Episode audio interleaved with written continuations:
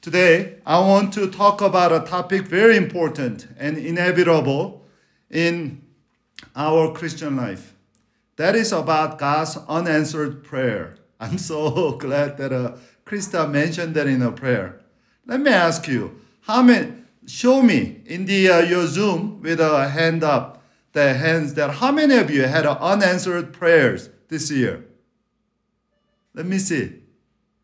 I mean, you know, you can click the, uh, you know, thumbs up in the uh, Zoom if you can. Yeah. And, you know, how many of you have had unanswered prayers in your life? You know, if you can see, all of us have experienced some kind of unanswered prayers one time or another. While we all have an unanswered prayer, I want to say one thing clear. There's no such a thing as unanswered prayer. Every prayer of ours is answered by God one way or another. God answers, always answers our prayer. Sometimes his answer is yes, sometimes it's no, sometimes it's wait for the right time. Therefore, there is no such thing as an unanswered prayer. But we call it unanswered prayer when God says no to our prayer. When, doesn't, when God does not grant but declines our earnest prayers. Most of us feel unanswered, actually confused and confounded. Some even go through a crisis of a faith and fall into a deep doubt about God's love. Yes, we don't like a God's negation to our critical need. And some Christians, they even try to negotiate with God. They say, perhaps I need to do something for God, then God will bless me or answer my prayers.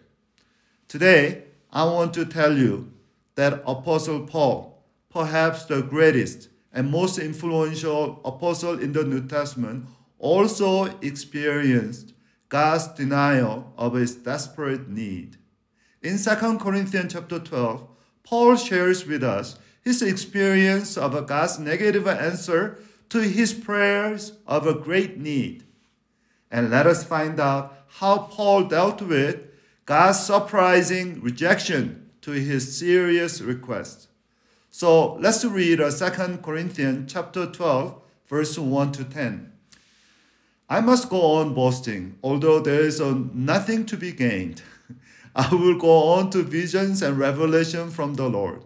I know a man in Christ who 14 years ago was cut up to the third heaven. Whether it was in the body or out of body, I do not know. God knows. And I know that this man, whether in the body or apart from body, I do not know, but God knows, was cut up to paradise and heard inexpressible things, things that no one is permitted to tell. I will boast about a man like that, but I will not boast about myself except about my weaknesses. Even if I should choose to boast, I would not be a fool, because I would be speaking the truth. But I refrain, so no one will think more of me than is warranted but by what I do or say, or because of a surpassingly great revelation. Therefore, in order to keep me from becoming conceited, I was given a thorn in my flesh a messenger of Satan to torment me. Three times I pleaded with the Lord to take it away from me. But he said to me, My grace is sufficient for you, for my power is made perfect in weakness. Therefore, I will boast all the more gladly about my weaknesses, so that Christ's power may rest on me. That is why, for Christ's sake, I delight in weaknesses, insult, in hardship in persecution, in difficulties. For when I am weak, then I am strong.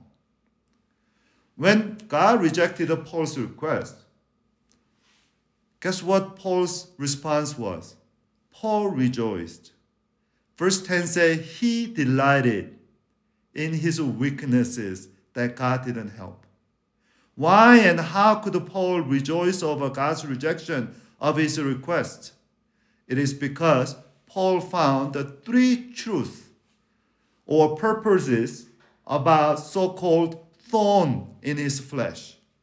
I pray we also recognize God's purposes for our thorns, aka our unanswered prayers, and rejoice in God's pure love and great love, transcends all our circumstance, and rededicate ourselves, especially our unanswered prayers or struggles, to God today before the end of the year. So I want to share you three truths why God allow thorn in the flesh or pain in our life. One, number one is that thorns deliver us from pride. The thorns in our flesh, the pain in our life, deliver us from pride. Paul said, verse 7, because of this uh, uh, surpassingly great revelation, in order to keep me from becoming conceited, I was given a thorn in my flesh, a messenger of Satan to torment me. Paul received this surpassingly great revelation from God. Paul had actually many, many reasons to be conceited or arrogant. The Greek word for conceit means hyper exaltation. Do we have that word on the screen? Yes, thank you. It, it is a compound word with a upo, or English is a hyper, and airo. So hyper airo. So hyper aired, hyper exalted. For Paul, conceited means a hyper exaltation, and for him it was not metaphorical, it was a literal. Paul was a cut up to the third heaven 14 years ago. Scholars think that when he was converted, when he met Christ on his way to Damascus, and later Paul went to Arabian desert to really reconstruct, really reflect on what happened to him, that's when he had a, this heavenly revelation and experience, and God confirmed him. By the way, some of you know that my, uh, uh, my email starts with Arabia. It comes from there. I want to also reflect on God's uh, radical grace they shown to me. Now, twice Paul said here in verse 2 and 4 that he was cut up and taken to the third heaven. The word cut up here is the same word that described the rapture of an earthly saint into the air to welcome Christ in 1 Thessalonians 4:17, which said, "After that we are still alive and left until uh, uh, left will be caught up together with them, the saints in heaven, in the clouds to meet the Lord in the air, and all together we will be with the Lord. So Paul experienced so-called the, the rapture at the end of his story, in the middle of his life. And he experienced this incredible heavenly presence. He, he was in heaven. By the way, the term third heaven was a common Jewish notion of a cosmology back then. So, first heaven is the sky that birds fly. The second heaven is a space where sun and moon and stars are located. Third heaven is a one that we don't see with our eyes, but only with the faith, and that's over the special dwelling place of God. That's the meaning of a third heaven. Just a common idea. Don't, you know, some cult make a story out of it. There's a three kinds of a heaven, and depending on your dedication to their cult, you know, God will place you a different kind of heaven. Don't buy that, okay? Oh my goodness. This incredible spiritual experience was so unreal, undis- undescribable. Paul said he wasn't sure whether it's in his body or not. And then he also said, There he saw the glory of God and heard the inexpressible things. Now, before I talk about the relationship between a spiritual experience and pride or conceit, let me digress briefly, actually a little long, I mean, briefly, hopefully, and talk about one important fact clarify people's claims about such a heavenly experiences. I'm making a very important pastoral digression here, so you better pay attention here. There have been some people who claim to have gone to heaven and returned to us, and then you know tell us about their story. And the most recent one is that there is a book called The Heaven is for Real, written by uh, Todd Burpo, you know, about his three-year-old son Colton, who had an emergency appendectomy surgery, and then he had some kind of medical crisis, and briefly went to heaven and came back and told the story. And then the father, the pastor, wrote a book about it, and the book sold about uh, 10 million copies, and the movie based on book uh, grossed over 100 million. It was a commercial success. Is such a story real? Let me tell you clearly today. In Christian history, we knew, and there are several real great Christians who experienced such a heavenly raptures or direct divine encounters. But they have one thing in common. But before I share one thing in common, let me tell them, let me, let me share. First of all, Francis of Assisi, the saint of Francis, the founder of Franciscan order. In 1224, uh, he had an experience called the stigmata. Stigmata is that wounds that Jesus suffered when he was crucified. During his prayer, Saint Francis received the stigmata. But he didn't tell anyone. But others saw his hands, and that's how they knew about it.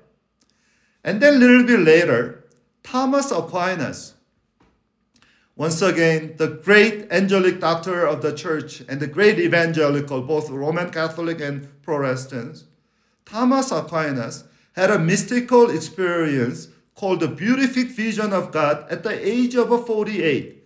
And guess what happened afterward? Did he write a book about it? You know what happened? The most prolific theologian of all time. Nobody wrote more than Thomas Aquinas. In order to read a Thomas Aquinas writing and then really think through, most people need a couple lifetimes.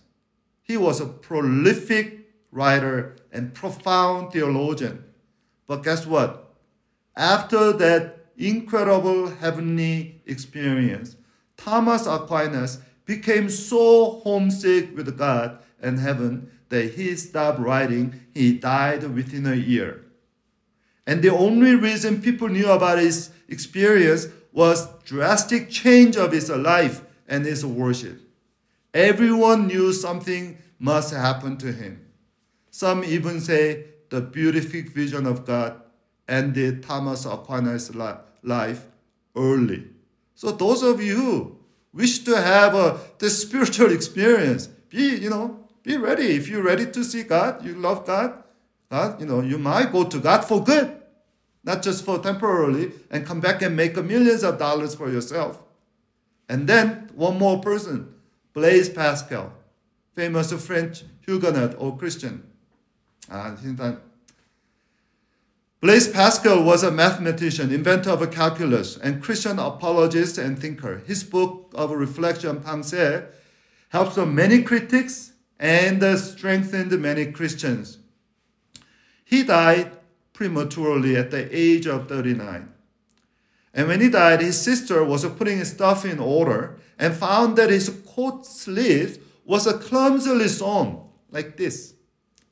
Initially, she thought that her brother, just being a you know bachelor, doesn't know how to sew, so he sewed it awkwardly. So he tried to you know she tried to straighten out. When she straightened out, a piece of paper came, fell uh, fell on the ground, and she opened it. It was a Pascal's note, which said, "quote November twenty third, sixteen fifty four from about uh, half past 10 in the evening until half past 12. So about like uh, two hours, he had this experience of God. And he said this, Fire, fire, God of Abraham, God of Isaac, God of Jacob, not God of philosophers and uh, wise. Certitude, feeling, joy, peace. All fragmentary words. Pascal wanted to cherish this special rapture experience with God from time to time. So he wrote that and put it in his sleeve, and took it out, read it, and put it back and store. He enjoyed it privately. All these great Christians and saints have one thing in common with Apostle, Paul. that was they were reluctant and actually they were silent to talk about the inexpressible, inexpressible things of heavenly rapture. So let me tell you this. So when some when you hear someone's claim about heavenly rapture, please mark my word. Don't fall for heavenly tourism. Yeah, that's a term that a pastor gave, you know, a pastor adopted, and I think is right. Don't fall for the scam of a heavenly tourism or advertisement or propaganda, and don't waste your time and money. As we read, Paul was very hesitant and reluctant to reveal his heavenly experience. And as you, as you see the today's story, Paul was, uh, Paul was described in person as a third person indirectly. And Paul said it very clearly that he rather talk about his weaknesses not about his incredible spiritual experiences. And Paul's ambiguity and the indirect expression about his heavenly rapture or third heaven, you know, tells us clearly the true Christ followers. They don't express the real heavenly experiences easily and openly like the people that we see, people that, you know, we find in the in the tele event, you know, I mean, in the Christian channels or Christian books. You know, what do they gain at the end of such a expression and engagement? Nothing but self promotion and spiritual seduction. I have a really, I have a several experience with people like this. And one time when I was a pastoring a church in Waco, a small college church, we had uh, uh, one of the parents was a pastor, a founding pastor of a large, actually mega uh, Baptist church in South Korea. So his son was graduating. The parents came. So since he's a well-known pastor, I lend him. I, I asked him to share the, you know, give us a word. He was a, sharing his experience as a young when he was a young pastor. He served a country church that nobody cared about uh, faithfully during his seminary years for a couple years. At the end, he had to go to military service, so he has to resign the church. And he was telling our people, my congregation, that when he was preached the last sermon and the walking to the uh, train station on the way, he received the shining Shekinah glory of God he used the word Shekinah, glory of God. That glory, Shekinah glory, is a glory that Prophet Ezekiel saw in his vision. But this guy saw it on his way to train station. And when he said that, I looked back to see how my congregation was responding, and uh, our faithful old deaconesses, their eyes were completely mesmerized. They are gone. They are, they are, they are, they are almost dripping. I was so mad. I was so emotional. I was tempted to say, Pastor, did you know what you just did? You just bewitched the people of God to yourself. You just became uh, the best man who winked at the bride of Christ. God will remember this. You know, any kind of a, people who claim this kind of very private, supernatural spiritual experience, look at the scripture. Even the greatest ones, they were reluctant. Paul shared it because he has this uh, uh, uh, false apostles, the heretic teachers who claim to be super apostles. So, in order to counter them, Paul reluctantly shared. All right, I'll stop here. My, my digression ends here. So, let's come back to the, our text. Paul said here, because of my surpassing, uh, a surpassingly great revelation that I received, and God was worried if I become a, a conceited or proud, that God gave me thorn in my flesh. Thorn in my flesh. New Testament scholars spilled much ink to find out what Paul's thorn in the flesh was. I uh, uh, uh, one commentary I saw 16 different you know explanations. The, but one thing clear expression thorn clearly refers to something painful. And flesh suggests that it might be something bodily. So people speculate that epilepsy, migraine, speech impediment, because Paul was not, you know, stutter, you know, according to him, and uh, uh, some kind of eye disease such as ophthalmia and even malaria. You know, others think that is is a more mental. So Luther and Calvin, especially Luther, who had a lot of psychosomatic, uh, you know, stress due to the ministry, he thought it was more like a manic depression that he had. And then some people say it is a spiritual temptation, that, you know, some special spiritual temptation. Because for Paul, terms flesh was not restricted to physical, you know, a dimension alone. The first truth about the thorn in flesh is this. God hates our pride so much. Our God hates our pride. Peter also said that God resists the proud, but God draws the humble. You know, you should know, we should recognize God hates the proud. Why? Pride led the angel of God to fall down from heaven like a Satan. Pride goes before the fall. Absolutely right. God knows Paul had many reasons to have a pride more than anyone. He was a best educated apostle.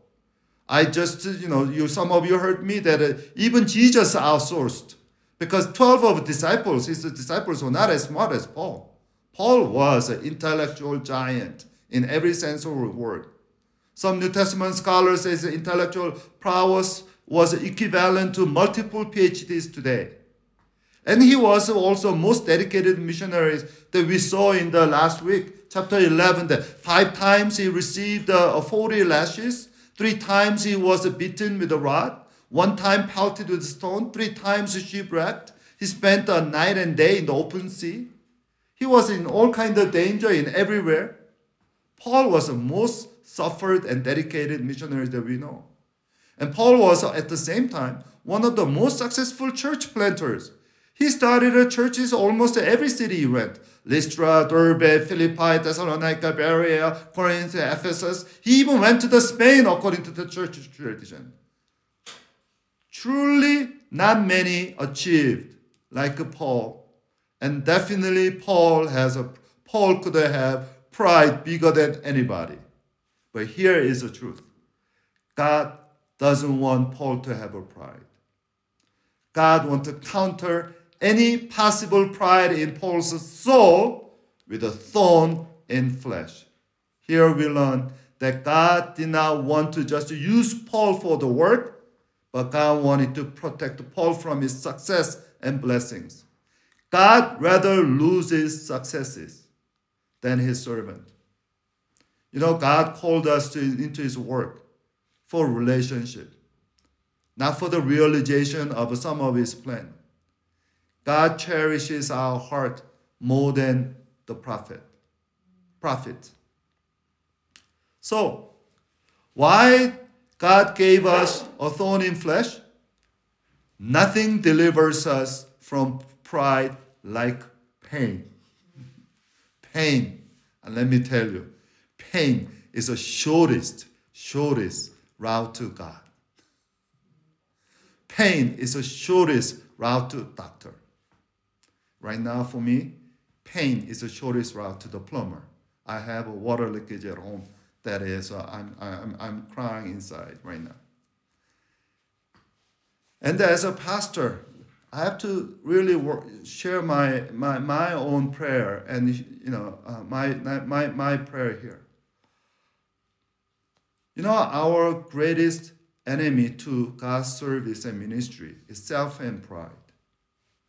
We often identify ourselves more with our abilities and gifts than with our role as a servant of God.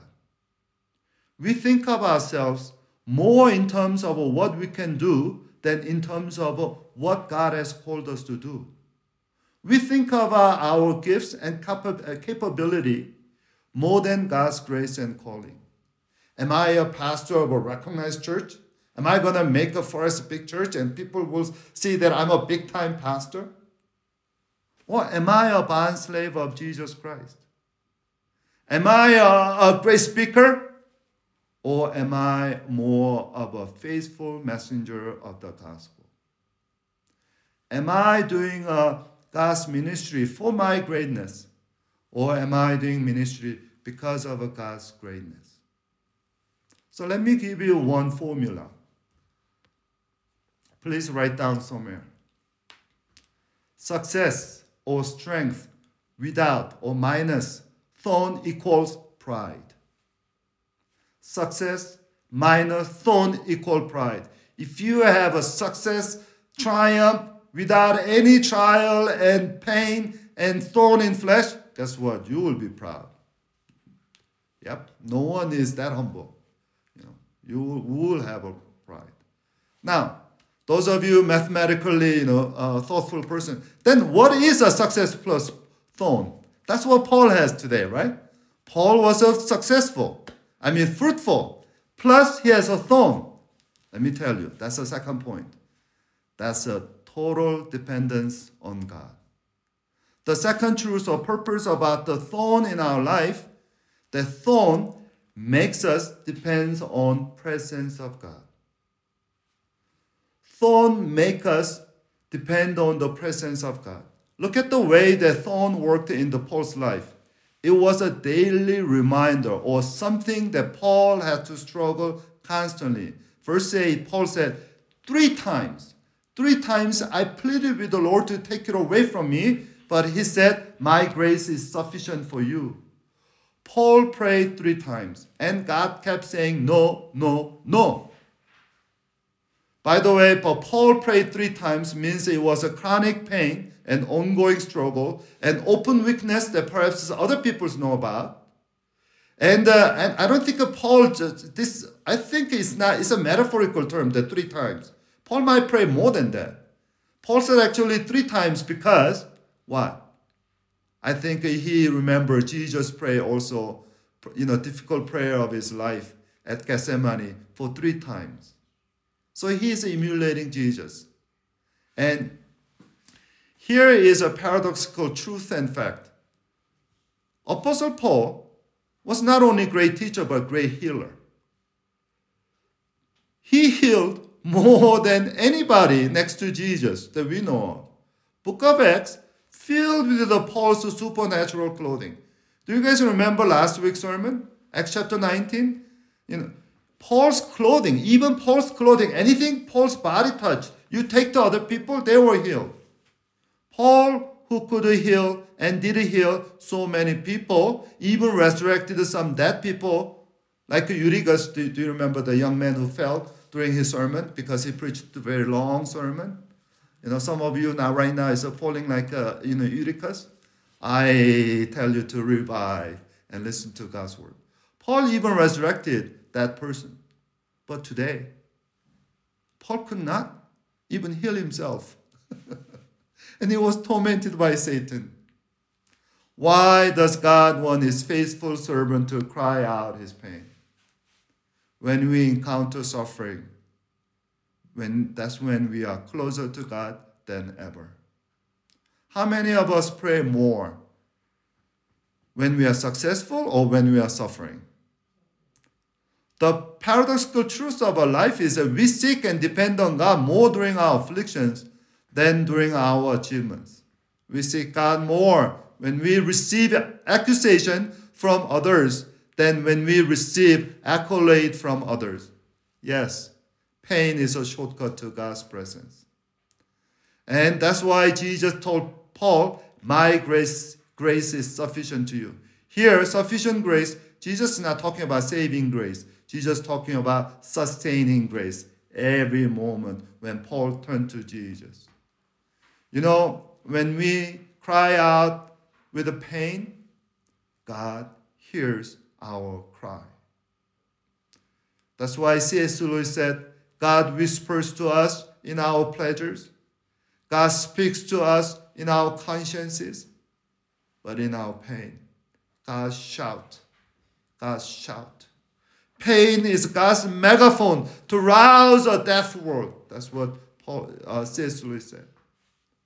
When God allowed pain, we must remember God does not leave us there alone. God is there with us. God is there with us. 1 Corinthians 10 13, Paul said, God is a faithful. He will not let you be tempted beyond you can bear. But when you are tempted, He will provide a way out so that you can endure. What does it mean that God, we can only bear the, the trials and pain that are, you know, that not beyond our ability because God is with us. No parents allow his children suffer alone. If a parents let children go through difficult time for good reason, they are with their child in every inch, every step, every moment of that, that journey. Isn't that true? Bible is full of stories like this. You know, one of the most well known is Genesis chapter 50, uh, Genesis 15, when Abraham was in the promised land for several years and he didn't have that God, you know, promise, he did, God didn't give him uh, the promised son. What did Abraham say? When God came to Abraham, first thing Abraham said was, Sovereign Lord, what can you give me since I remain child? He said, What can you give me? he can ask God, You didn't give me much, God. I followed you so long, but what, what do I have? You know, he was very grumpy. And what did God do? Abraham, I'm sorry, I forgot. I was so busy. You know, I was fixing my the uh, uh, wick. I mean, the water leakage in my second floor. God didn't. Let me give you the son. That's not what God did. You know what God did? God didn't give him a son. Instead, God said, Abraham, do not be afraid. I am your shield. I am your great reward. God said, before you have a child, you have to have me in your heart. You have to have a giver in your heart more than gift. Pain and thorn does something for us that pleasure and success and triumph can do. That is, exorcising our idols out of our heart. You know, Tim Keller once said in his book, counterfeit gods that are idol is whatever you look at it and say in your heart of a heart that if I have that, I will, I will feel that my life has meaning. And then I will know I have a value. If I have that, I will feel significant, and secure. That is idol. And the pain and suffering takes it away. So, let me share uh, one well-known person some of you know, but these days uh, people forgot this. So uh, Joni Eareckson Tada. Uh, how many of you know Joni Eareckson Tada? I'm curious. Okay, this this is a new generation. Okay, she is a uh, she's old now, but uh, Joni Eareckson Tada was a very born and raised in a very athletic and uh, faithful Christian family father was Olympian. She was very athletic. But when she was 17 years old, uh, in Maryland, she misjudged the shallow waters of a Chesapeake Bay and she died and she broke her neck and paralyzed from neck down. In that moment, she lost all her physical abilities. So even the simplest chores became impossible for her. Along with the physical disability, came emotional despair and the spiritual struggle. She was depressed and suicidal and railed at God for allowing such a thing to happen. But at the lowest point, when she seemed absolutely everything being taken away from her, she turned to Christ and discovered His grace was enough for her. For a time, she asked God to take it away. But at the end, she accepted that as a God's will for her. That her will, God's will for her is a lifetime wheelchair. And then what happened? She began to understand God could accomplish more through a weakness than through a healing. You know, so what happened? For three decades, God used her mightily. That she became a painter. So you, you're looking at her painting, right? And also, she wrote a 30 books. 30 books. I wrote one. She wrote 30 books. And her speaking and her organization, Joni and Friends, touched the millions, I mean, lives of millions people, including many people with disabilities. Confined to a wheelchair, virtually no physical strength whatsoever, she impacted the world. And this is what uh, Joni Eareckson said. She said, Do we have the quote? My wheelchair was a key to seeing all this happen, especially since God's power always shows us best in weakness. So here I sit, glad that I have not been healed on the outside, but glad that I've been healed on the inside. Healed from my own self centered wants and wishes. Joni Eareckson said this She was glad that her paralysis actually healed her inside. And she rather have her inside health and healing than her outside health. So look at me. Joni Eareckson said this. Sometimes God allows what he hates to accomplish what he loves. Sometimes God allows what he hates to accomplish what he loves. And then she said this God did not heal my weakness, but God hold me through my weakness. When God decided to not her, heal her paralysis, instead, God embraced her, hold her in her weakness. So this is her testimony. She said, I want to stay in the habit of glancing at my problems and gazing at my Lord. She cannot ignore her handicap or disability, but she said, I will not gaze on it. I will gaze on the Lord. Hallelujah. That is what pain does for us. It is incredibly hard. But impossible thing happen through the pain. That is, we come closer to God than ever. So here comes the second formula. Jesus plus nothing is contentment. Jesus plus nothing is contentment. If you cannot say in your heart, Jesus plus nothing is contentment, you have an idol in your heart. You need to turn that to God. You need to turn that to God.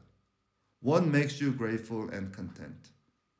If a Son of God who died for you is not enough for you, the Holy Spirit, the Spirit of Jesus, and Spirit of God who created the world and revealed Jesus to you is indwells you. And if that is not enough, what is enough for you? That is that is actually spiritual thorn that you have to take it out. Let me bring the last one.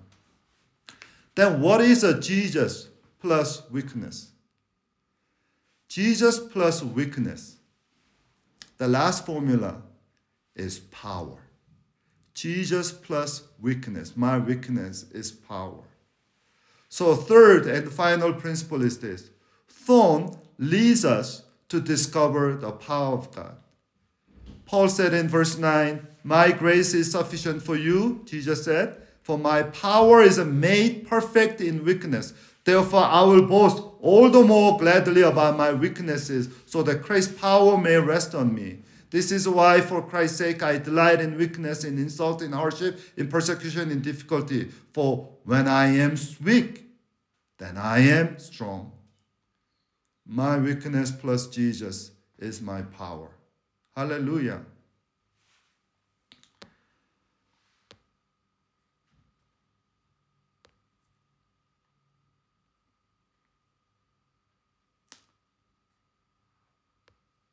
Christianity is all about God's power in weakness. What Paul said here is nothing new, actually. Jesus is the embodiment of God's power in the weakness. Son of God, became a son of man, and obedient to God to the point of death, on the cross, he became most helpless and weakest as a crucified. But through that crucifixion, Jesus showed us God's power of a resurrection. This principle of a death and resurrection is now working in Paul's life through the thorn in his flesh and Jesus' power revealed his weakness. So Paul said he will break this new power that he found through his weakness. I want to say one thing very clearly. Weakness alone doesn't make you powerful. Weakness alone actually make you weak, depressed. Don't, I'm not glorifying weakness. Weakness, thorn. Who likes to thorn and weakness? I hope none of us has that. But when you have a weakness, this is what Bible or Paul calls us to do. Boast about it, brag about it, focus on it, cry out to God for it. And through which God's power will come to you. So instead of, you know, wallowing unanswered prayer and doubting about God's love, you share boldly and openly within the house church. Not with the non Christians. We're talking about Christian brothers and sisters. And then, you know, as you share honestly and then ask for their prayers and you pray, let me tell you what will happen.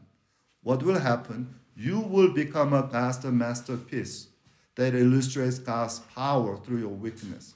And the best way to illustrate that is a Japanese pottery called kintsugi. Can we have that picture? Japanese pottery masters invented a unique uh, pottery technology called kintsugi. Kintsugi is a putting broken pottery pieces back together with a precious metal. So instead of throwing away broken pottery, Japanese you know, pottery masters, they glue them, all the broken pieces, with the gold and the precious metals to create one of a kind of masterpiece. So all the brokenness, all the cracks become a beauty instead of a blemish. I think this is a biblical metaphor for you and me. All our brokenness, all our weakness alone is nothing but a just broken, you know, potter. But when we pray to God, when we boast about it, guess what happened? We become a spiritual kintsugi. Through our brokenness, even though we are a jar of clay, God's glory and power is revealed to the world. Hallelujah. So my, my challenge for all of us is this. Talk about thorn in your flesh. Cry out to God and brag about it and ask God, empower me through this, my weaknesses. Use me through this, and in spite of this, and God will reveal His power to you. Let me close today's sermon with a story that another great Christian who illustrates this power of God's, illustrates God's power through our weakness. His name is George Matheson. George Matheson was born in 1842 in Scotland. And he was very gifted and intelligent uh, uh, uh, young man. At the age of 20, at the University of Glasgow, he was a really promising future theologian and a, a teacher at the Church of England. But at the age of 20, he had eye, uh, some kind of extreme myopic uh, disease that he became a blind. So when he broke the news to his fiancée, she broke the engagement and left him. But George Matheson didn't give up pursuing God. He kept going. So instead of being a scholar, he became a pastor. And special providence was given that his one of his younger sisters offered to care for him. And this younger sister, she learned in Greek, Latin, and Hebrew from George Matheson, so she could read for him and write for him. And then through her, and then she became his, uh, his uh, literally right hand, right, uh, right, right, right arm or right hand, and everything for his ministry. That he became a pastor, he is a preacher to even two thousand people. Now, then in 1882, his sister fell in love with somebody and accepted a proposal, and she decided to marry. That means she has to live with a husband and they cannot help him more. So evening before the wedding, Georgie Matheson's whole family had left to get ready for next day's celebration, and he was alone and facing the prospect of living the rest of his life without the one person who had come through for him. On top of this, George Matheson was reflecting. He was at this time 40 years old about his own aborted wedding day 20 years ago. So can you imagine all kind of uh, heavy-hearted and uh, mixed emotions he had. He was happy for his sister, but his her happiness means his trouble in the future. And then George Matheson, at the moment, wrote a hymn. A poem later became a hymn. And we're going to sing that hymn. That is, uh, Oh love that will not let me go. We're not going to sing him first, but this, this is a George Matheson. After he wrote the hymn, the lyrics of the hymn less than five minutes, according to him, he also wrote this in his diary. And this quote I want us to read. He said this My God, I have never thanked thee for thorn. I have think I thank thee a thousand times for my roses but never once for my thorn. I have been looking forward to a world where I shall get compensation for my cross as itself a present glory. Teach me the glory of my cross. Teach me the value of my thorn. Show me that I have climbed to thee by the path of pain. Show me that my tears have made my rainbow. I pray we also thank God for our thorns